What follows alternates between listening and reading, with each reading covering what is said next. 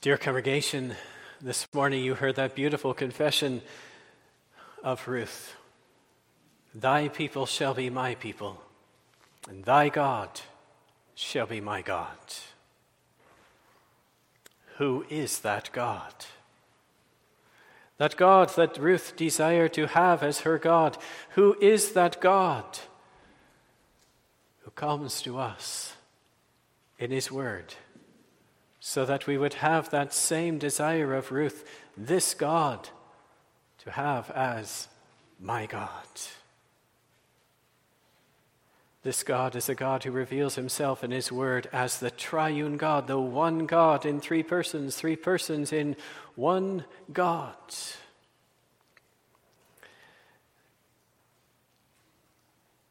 And by beginning with that confession of Ruth, we are reminded that this is not just an abstract doctrine. This isn't just some theorizing about God. This is about who the true and living God is as the God to know, to trust, to love, and to have as your God. That comes out very clearly also in the Heidelberg Catechism when it sets the doctrine of, Trini- of the Trinity after speaking of faith. What must we believe? We must believe in God the Father, and in God the Son, and in God the Holy Spirit. We must believe in this God. He is the object of faith. The, the, the summary of what we are to believe is in the Apostles' Creed, and the summary of that summary is here God the Father in our creation, God the Son in our redemption, God the Spirit and our sanctification. Reminding us tonight it's not just about a doctrine, it's about the true and living God. And that as we, we come to that to listen to who He is, that it would be with that desire that we just had. We sang, expressed in song, I long His glory and power to behold, to know this God, and how blessed it is to have this God as my God. That's why our theme is knowing the triune God of love. Knowing the triune God of love. Four points. First, the God of eternal love. Second, the Father, the fountain of love. Third, the Son, the display of love. And fourth, the Spirit, the bond of love. Knowing the triune God of love. First, the God of eternal love. Second, the Father, the fountain of love. Third, the Son, the display of love. And fourth, the Spirit, the bond of love. We read from John 17, didn't we? The prayer of the Lord Jesus Christ.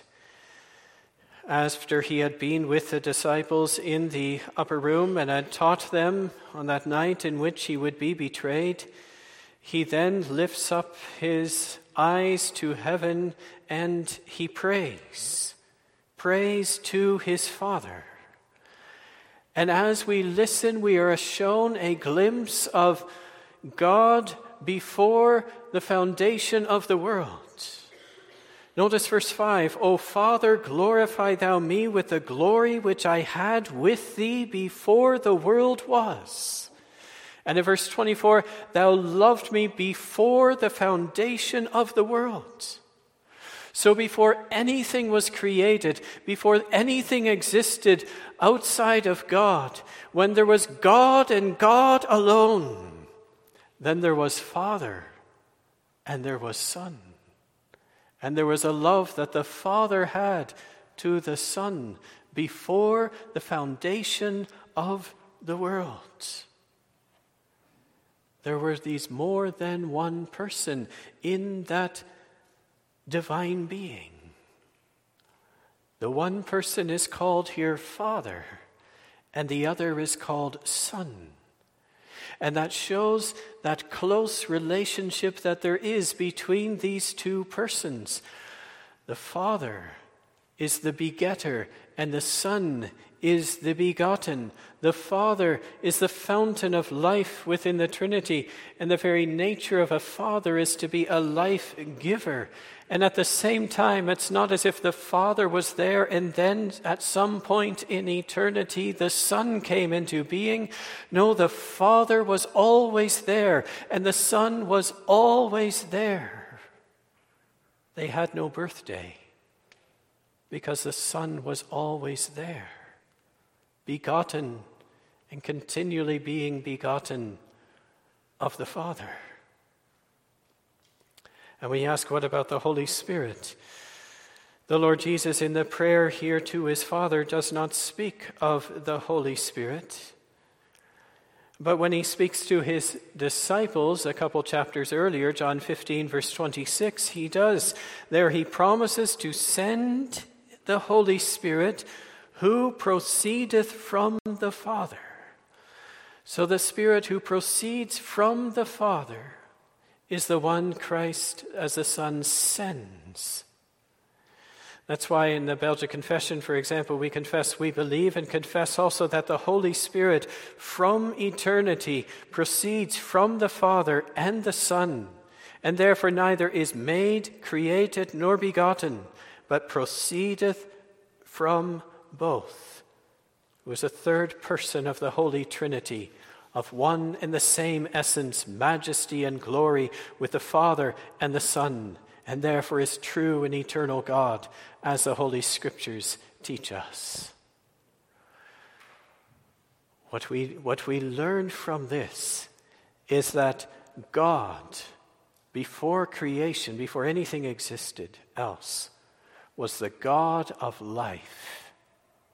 Father, Son, and Holy Spirit.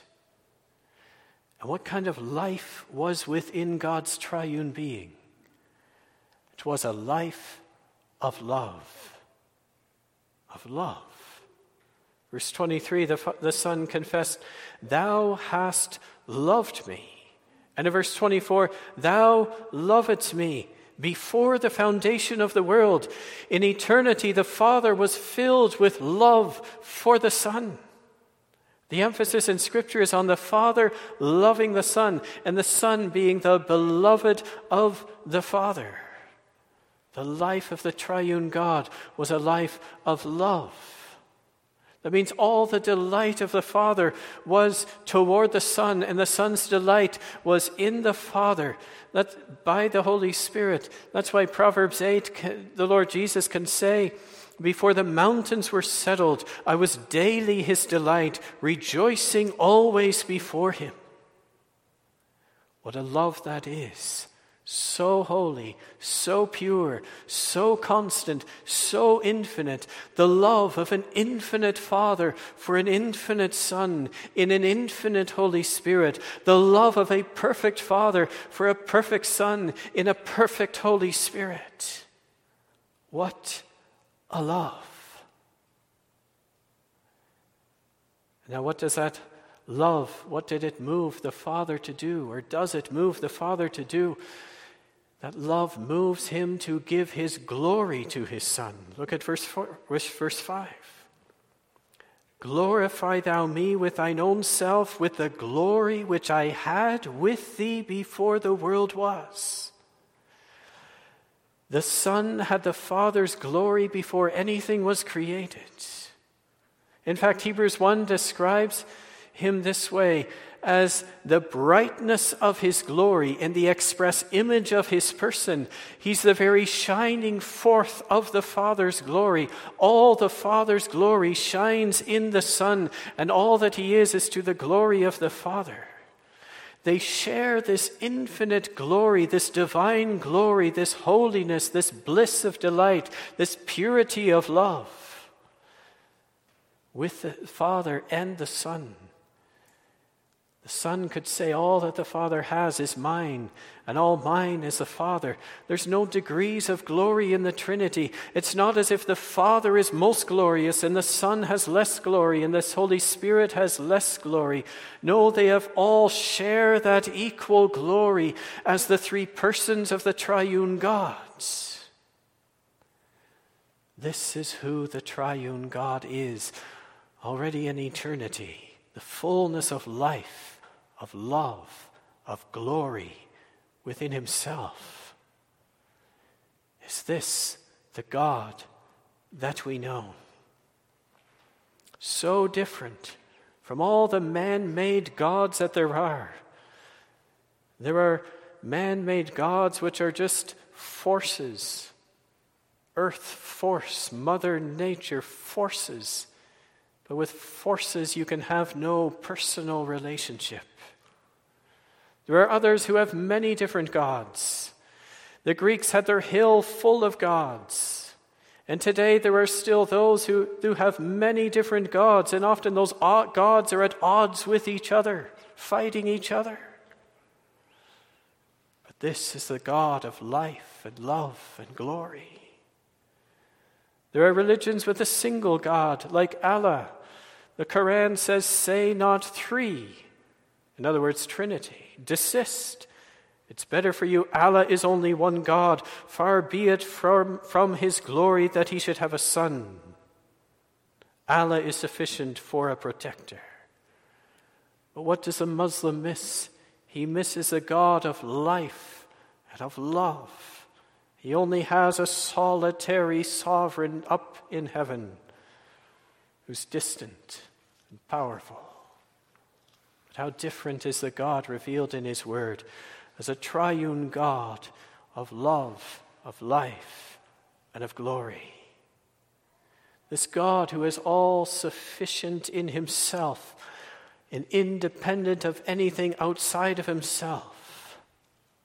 And it makes us ask, why then did this God create the world? Anything outside of himself if he's all sufficient in himself? If he didn't need anything, why did he create? We see in our second point the Father as the fountain of love. Creation is attributed especially to the Father.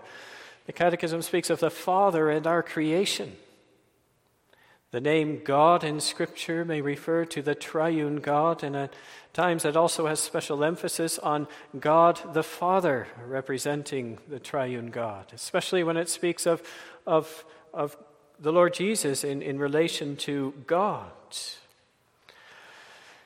And we find in the Word of God that this God, and the Father in particular, is the one who has brought all things into being as the fountain of life, begetting the Son within the Trinity, he is also the fountain of life who creates and who brings all things to being into being outside of his being. In the beginning, God created the heavens and the earth. Why? The Babylonian gods, according to the Babylonians, uh, God Marduk created because he wanted servants. He wanted people to do things for him. He needed help. Have slaves. Others, Gnostics in the New Testament period, they say the creation is something went wrong in that divine realm and it was thrown out of it, and that became the creation. The creation is the refuse of that divine realm. It's evil. That's why it's evil. But the triune God did not need slaves to do things for him which he couldn't do. And the triune God certainly did not create, th- create this world as the refuse of the divine realm. Why did he create? Revelation 4 says, Thou hast created all things for thy pleasure. They are and were created for his pleasure. And what is his pleasure? His pleasure is to be that fountain of life and of love and of glory. He did not create because he was unsatisfied. He created because he was so full that the fountain of his life and love and glory spilled over, can I say, out of his being and formed this creation that exists. The Father was the one who created. Is that not astounding? Do you not sense again how essential the Trinity is? That the Father who begot and eternally begets the Son is also the one who can be the Father who, who brings other things into being. That He's not a solitary God who merely existed. There was no fountain of life. No, He's, he's a Father who brings into being. And again, we ask, why did He create? Why did He create us? Is it not? So that we would know him. Is that not what the Lord Jesus confesses here in, in, verse 3? This is life eternal, that they might know thee, the only true God. We were created to have eternal life, and life is to know God, to have that relationship with God. Not that we would become infinite like God, but in we would have this life of knowing and enjoying God, this God of love. That's why verse 26 is where Christ prays that the love wherewith thou hast loved me may be in them. It's astounding. He's praying that that love that the Father has for the Son would be in those tiny little creatures which He has made. That's how great God is. His love moved him to also give his creatures a glory. Verse 22 speaks of the glory which thou gavest me, I have given them. The Father of glory created to give his glory to us as his image bearers, his glory. God created us for his pleasure, to be to the praise of his glory as the fountain of life and love and glory, to know this God. And maybe if you're, if you're thinking along carefully, then, then you say, but I, I read in John 17 not about creation, but about redemption and about Christ's purpose of Christ coming here being to, to give these things as the Redeemer. And that's true. But the purpose of redemption must fit with the purpose of our original creation. Redemption is to bring us back to our original purpose of our creation and that is to know God, which is eternal life. And knowing Him, to love Him, to trust Him, to serve Him. This is the life that Adam enjoyed. This is what he received from his Creator and Father. He lived to love and glorify and have fellowship with this God. Can a more beautiful state be imagined than that? Congregation, that is what highlights the insanity of our fall. The inexpressibly inexcusable nature of our fall we turned our back on this Father. We threw away this life, this glory, this love. The Father who made us for Himself to fill us with Himself. And we rejected the fountain and we drank the poisoned cup of sin. And when we did so, we lost life. What we call life is not life if it's lived without the God of life. It's death. It's nothing but a continual death, death in sin, because we've cut that life bond with God. We've lost love. Everyone talks about love, everyone wants love, but Apart from the God of love, what do we have that we can call love? Love has been bent away from its proper object, and that is God. And when love is twisted away from its proper object, it only becomes harmful and destructive. We've lost glory. We stretched out ourselves to become as gods, to have more glory, but in doing so, we lost the glory of God. We instead have what is no glory. We can stretch out our hands to get things that make us great honor and riches and strength and popularity, but they're all the fake imitations and, and, and idols that come in the place of that real glory. We have shame and dishonor and pollution. Does your life confirm that? O oh, Father, I am not filled with the fountain of thy life and love and glory. I am not full of thee to reflect all back to thee. A fountain of sin, of death, poison. Do you see where that comes from? Not from God our Maker. God the Father in our creation is all good, but our fall. We didn't rebel against a God who created us as slaves, but created us to be filled with Himself. Is that not something to humble us tonight? What have we done to this glorious, loving, triune God, this Father? And that raises a question how can we be restored again? How can we enjoy this life again? How can we trust in this Father as a, and have this Father as a Father for us and not against us, who fills us with his love and not his wrath?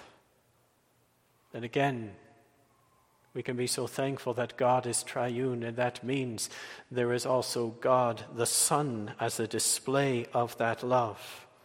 Our third point the Son as a display of that love. God saw that man destroyed himself, cut through that bond with him, the God of life, sided with the devil, plunged himself into death, and couldn't restore himself. God saw man there. And he knew that if it depended on man to come back to him and make it right with him again, it would never happen. There'd only be death as a final word. But what did God do? God was moved from within himself, his heart of love for lost, fallen creatures who had ruined themselves, moved him to send his son. He says it here, the Lord Jesus says it in verse 18 Thou hast sent me into the world the Father sent him and anointed him with the Holy Spirit to come into this world.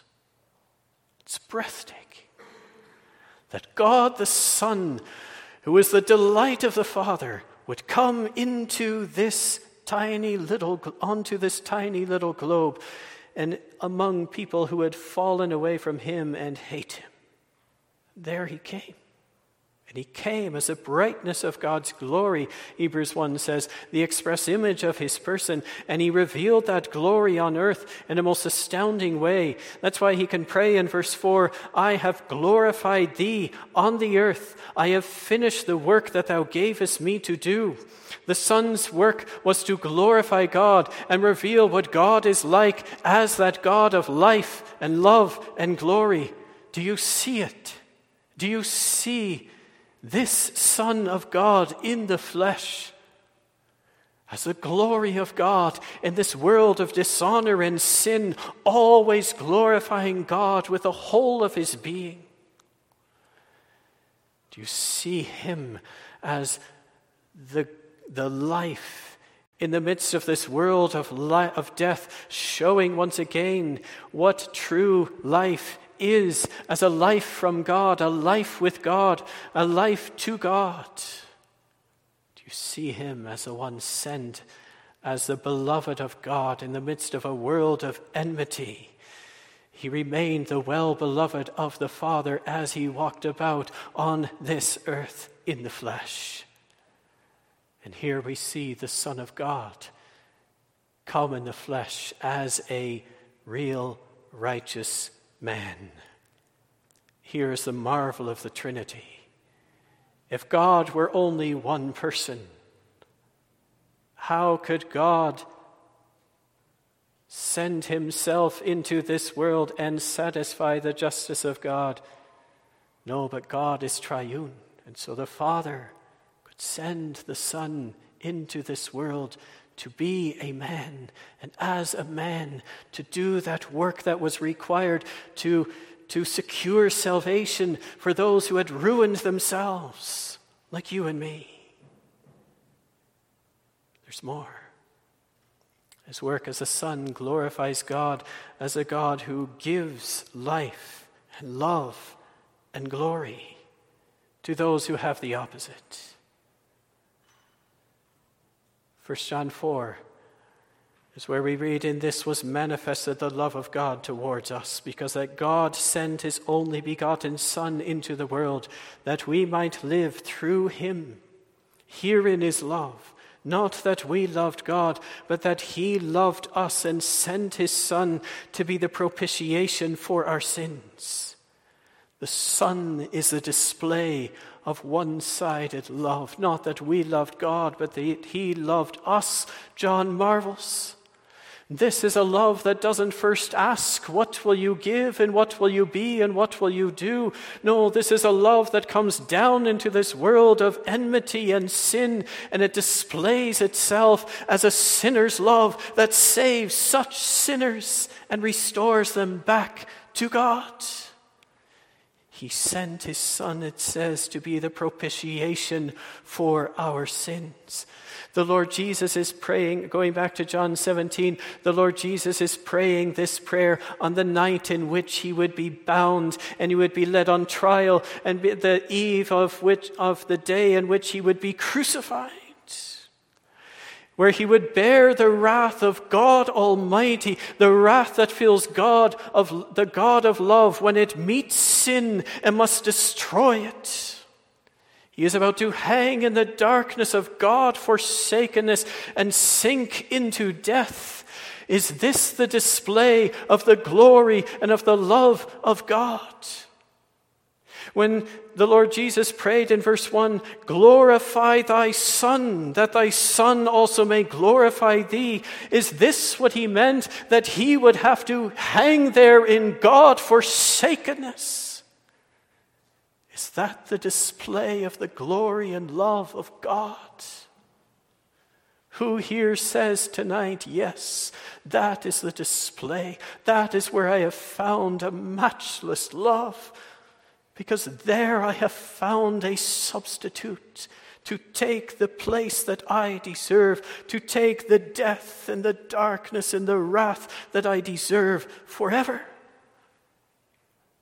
Yes, there is a display of the love and of the glory of God as he is crucified. Because there he secured a salvation for fallen creatures the Son of God and our redemption. You see it in the cross. What a God! What a Savior! There's none like Him. And it's on the basis of what He has done upon the cross that He can pray, verse 2 Thou hast given him power over all flesh, that he should give eternal life to as many as thou hast given him.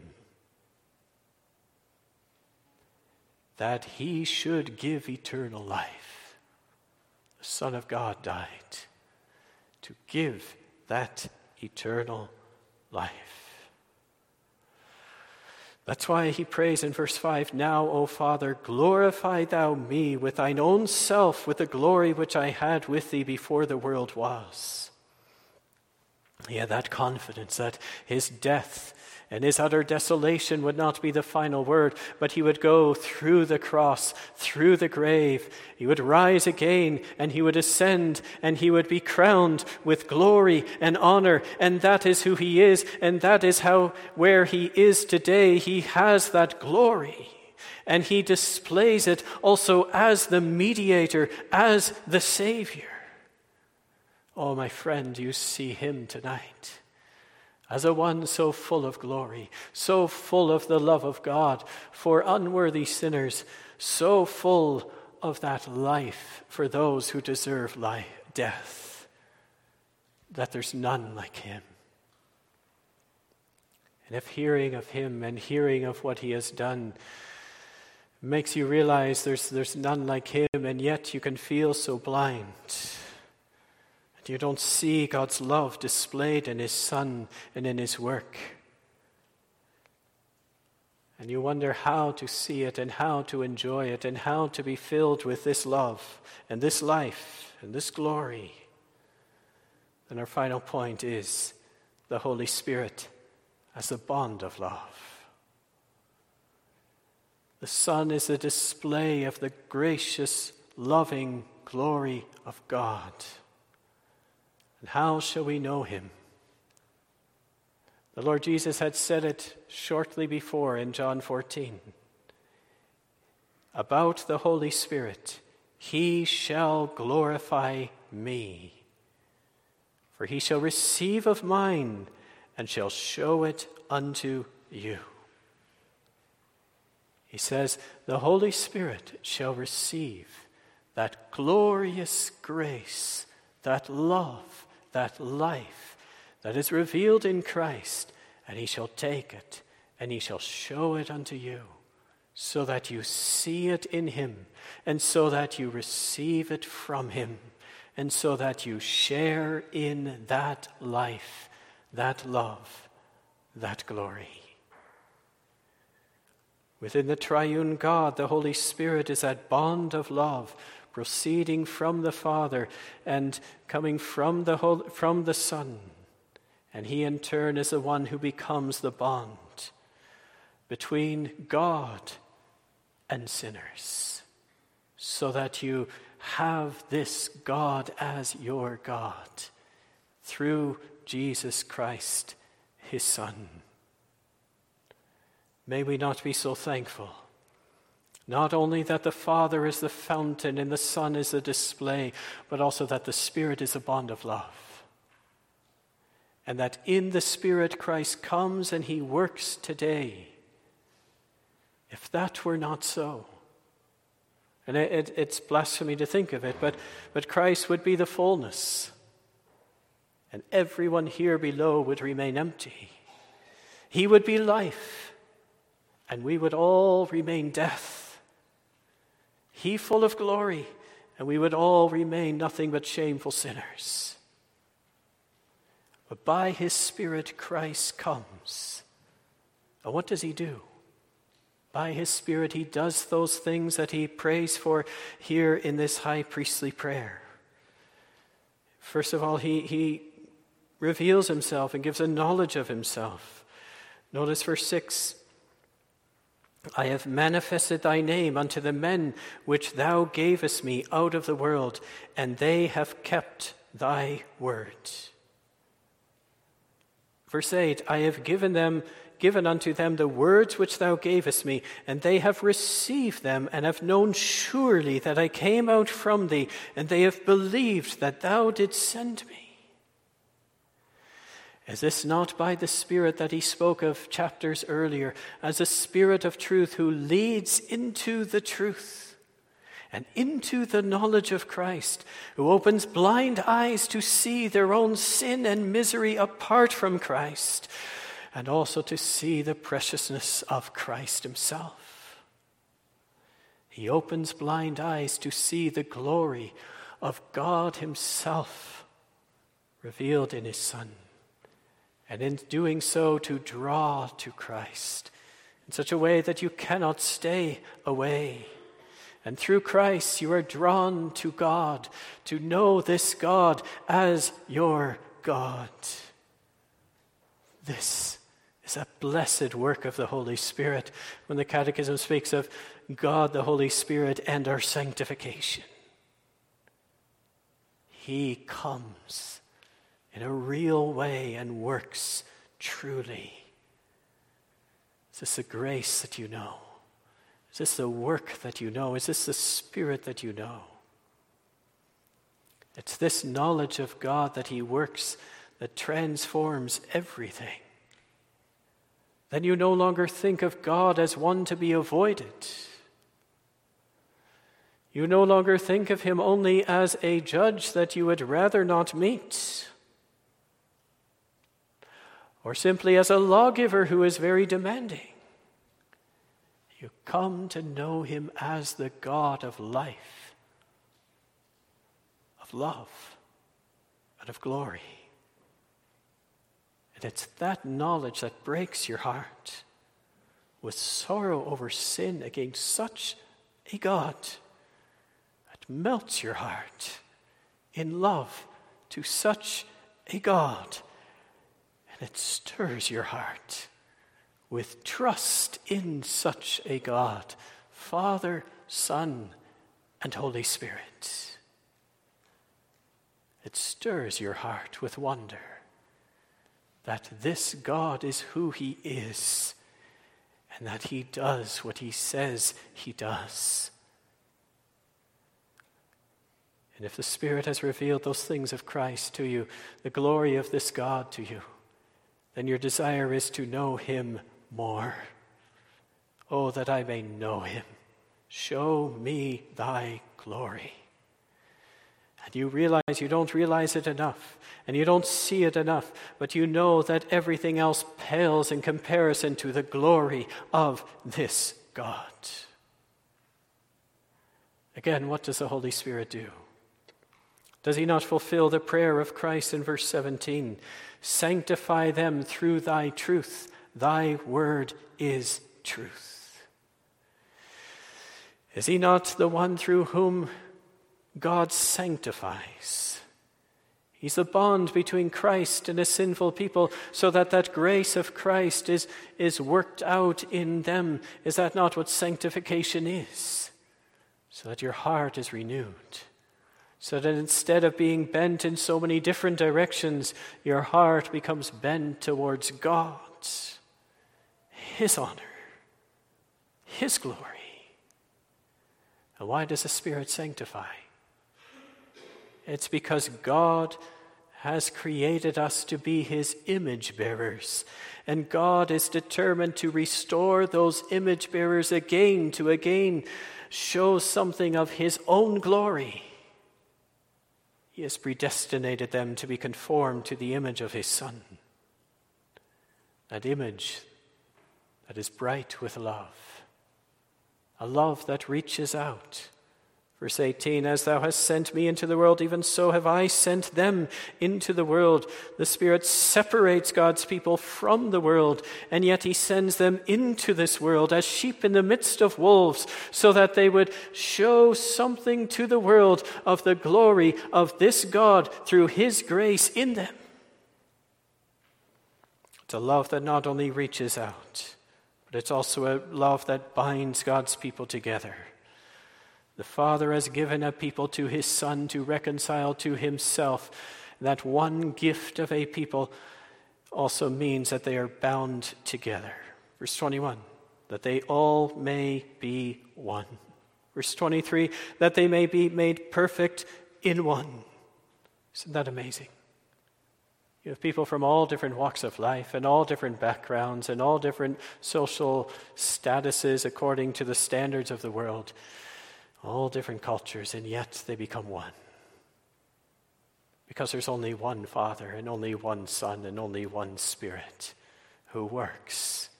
And as He works, He brings a people to be one. He says it there that they all may be one, as thou, Father, art in me, and I in thee, that they also may be one in us and again, we would never dare say this if it wasn't revealed in the Word of God, but that oneness of the three persons of the Trinity is reflected in the oneness of His people. Do you see how rich that God is triune? How rich that is. It means God is a God of fellowship in oneness. And that's why this God also brings people into fellowship in oneness. What a God. And the result of it all is verse 13 that they might have my joy fulfilled in themselves, my joy completed in them. The joy of the God of love is to show that love and cause it to reach fallen sinners and to gather them to himself to glorify his grace and his love. That's why verse 9 says, I am glorified in them. It's all about his glory. Congregation, maybe by this point you say, These things are so great. And they're so lofty and so high, so proud, profound. And then I look at myself and, and uh, who am I? Where do I fit in the midst of all these grand and lofty realities? What a question for you. Do you say that as one who senses something of the boundless blessedness of this God? And that deep in your heart you realize there's nothing to be compared to belonging to this God. This God, who's a God of life, life, of love, and of glory. And is that what stirs up that desire tonight? to belong to this God, to know this God, to trust this God, to love this God, to worship this God, who is so incomparable as the one God in three persons, the one who creates, the one who redeems, the one who sanctifies. What else can be compared to that? having anything you can dream of instead of this God, and you have only poisoned soap bubbles at best. They pop in a moment and they're gone. Then we're the most miserable if we don't know and belong in a saving way to this God.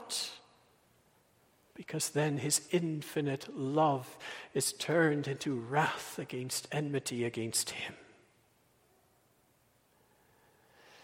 most fearful. You say, How to know this God? How to have this God? Listen. In John 17, we have a prayer.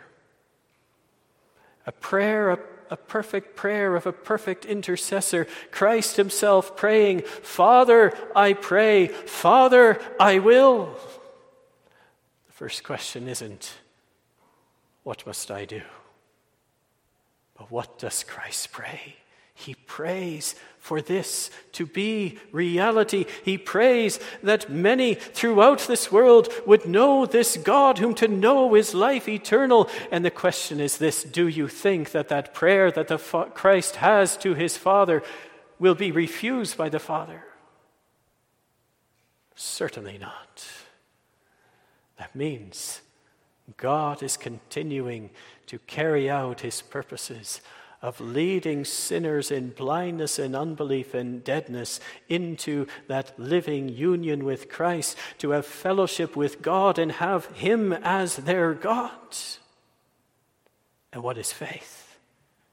Faith is confidence in this God, that He's able to perform what He has said. He's able to glorify His triune life and love and glory, even in a sinner like me, so that I confess before Him tonight all that I lack and all that seems so beyond my reach, and say, Oh God, but I'm not beyond Thy reach. Here I am. Show me thy glory. And he will. Because he does. Because he delights to. To the glory of his name. He does, and he continues to do so. It can be such an encouragement So, for, for you who know this God, have begun to know this God, Christ prays, continues to pray, continues to pray that all his own would know him, know God and Jesus Christ whom he has sent, and that prayer will be heard. Prays that God would sanctify and God would make himself known, and those prayers will be heard.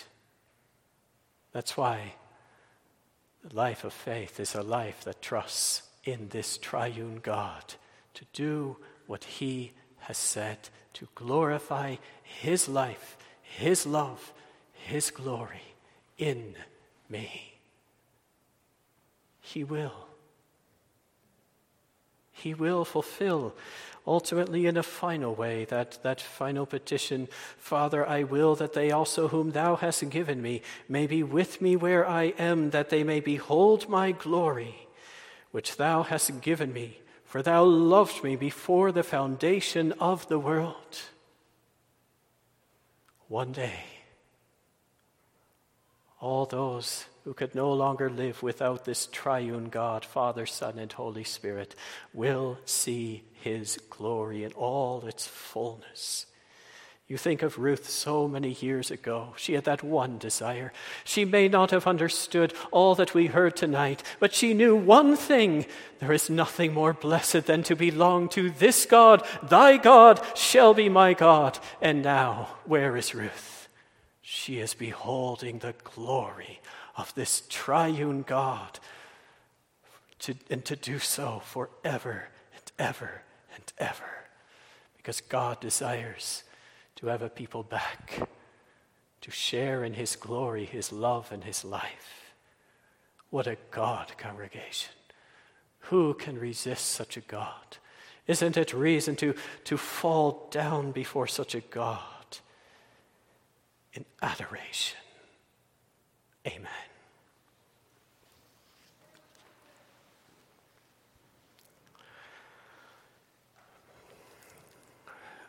O triune God, Father, Son, and Holy Spirit, the one true God, we pray unto thee, and we confess that we are so finite and we are so limited and we are of yesterday, and what do we know? And thou art so great, so glorious, so full in thy love. And what a wonder, O Lord, that Thou dost come to have dealings with people like us. That Thou dost come to those who are blind and show Thy glory, to those who are dead and give Thy life, to those who are in the filth of sin and glorify Thyself in them as a triune God. And that Thou dost continue to do so, because Thou art determined to do so, and Thou wilt hear the prayer of Thy Son, O Father until it is complete.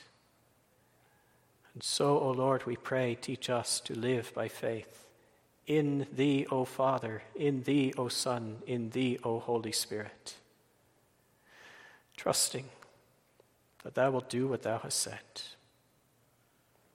And, O Lord, if we still do not know Thee and belong to Thee in that saving way, come, we pray do what thou hast said, and show the emptiness of all else, and fill us with that desire of Ruth. Thy people shall be my people, and thy God, this God, this triune God, shall be my God. We pray to keep us further in this evening and in this week that has begun with thy day. We thank thee that it could begin with thy day. And we pray to be our help and strength through this week. Keep us safe and from sin. Enable us in the tasks that we have to do. Receive our thanks, O God, and hear our prayer, not for any worthiness in us, but for the sake of thy Son. In Jesus' name we pray. Amen.